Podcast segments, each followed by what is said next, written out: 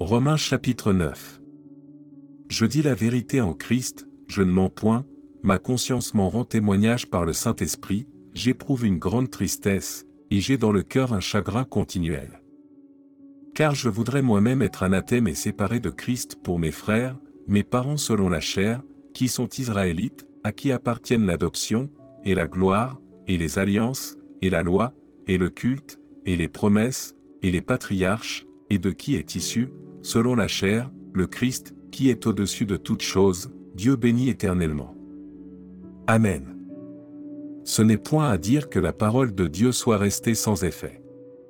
Car tous ceux qui descendent d'Israël ne sont pas Israël, et, pour être la postérité d'Abraham, ils ne sont pas tous ses enfants, mais il est dit, en Isaac sera nommé pour toi une postérité, c'est-à-dire que ce ne sont pas les enfants de la chair qui sont enfants de Dieu, mais que ce sont les enfants de la promesse qui sont regardés comme la postérité.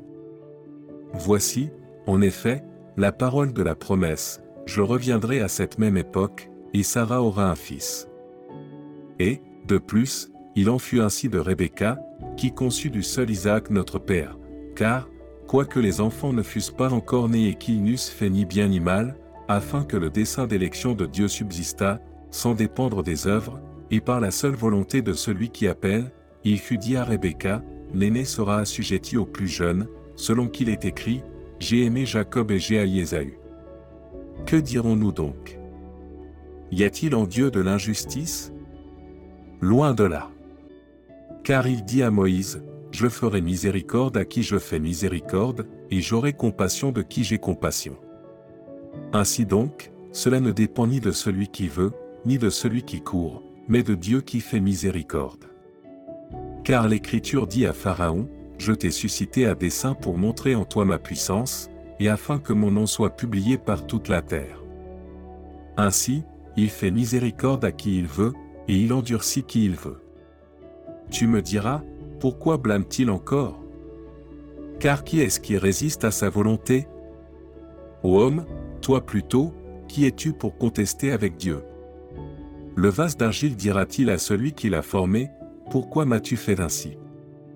Le potier n'est-il pas maître de l'argile, pour faire avec la même masse un vase d'honneur et un vase d'un usage vil?